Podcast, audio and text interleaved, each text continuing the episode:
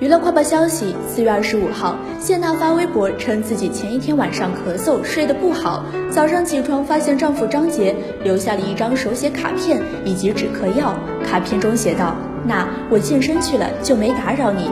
起来吃完早餐后，记得吃一包止咳药。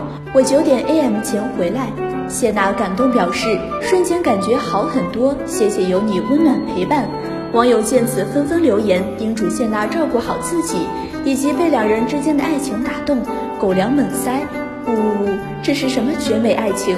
姐姐保重身体。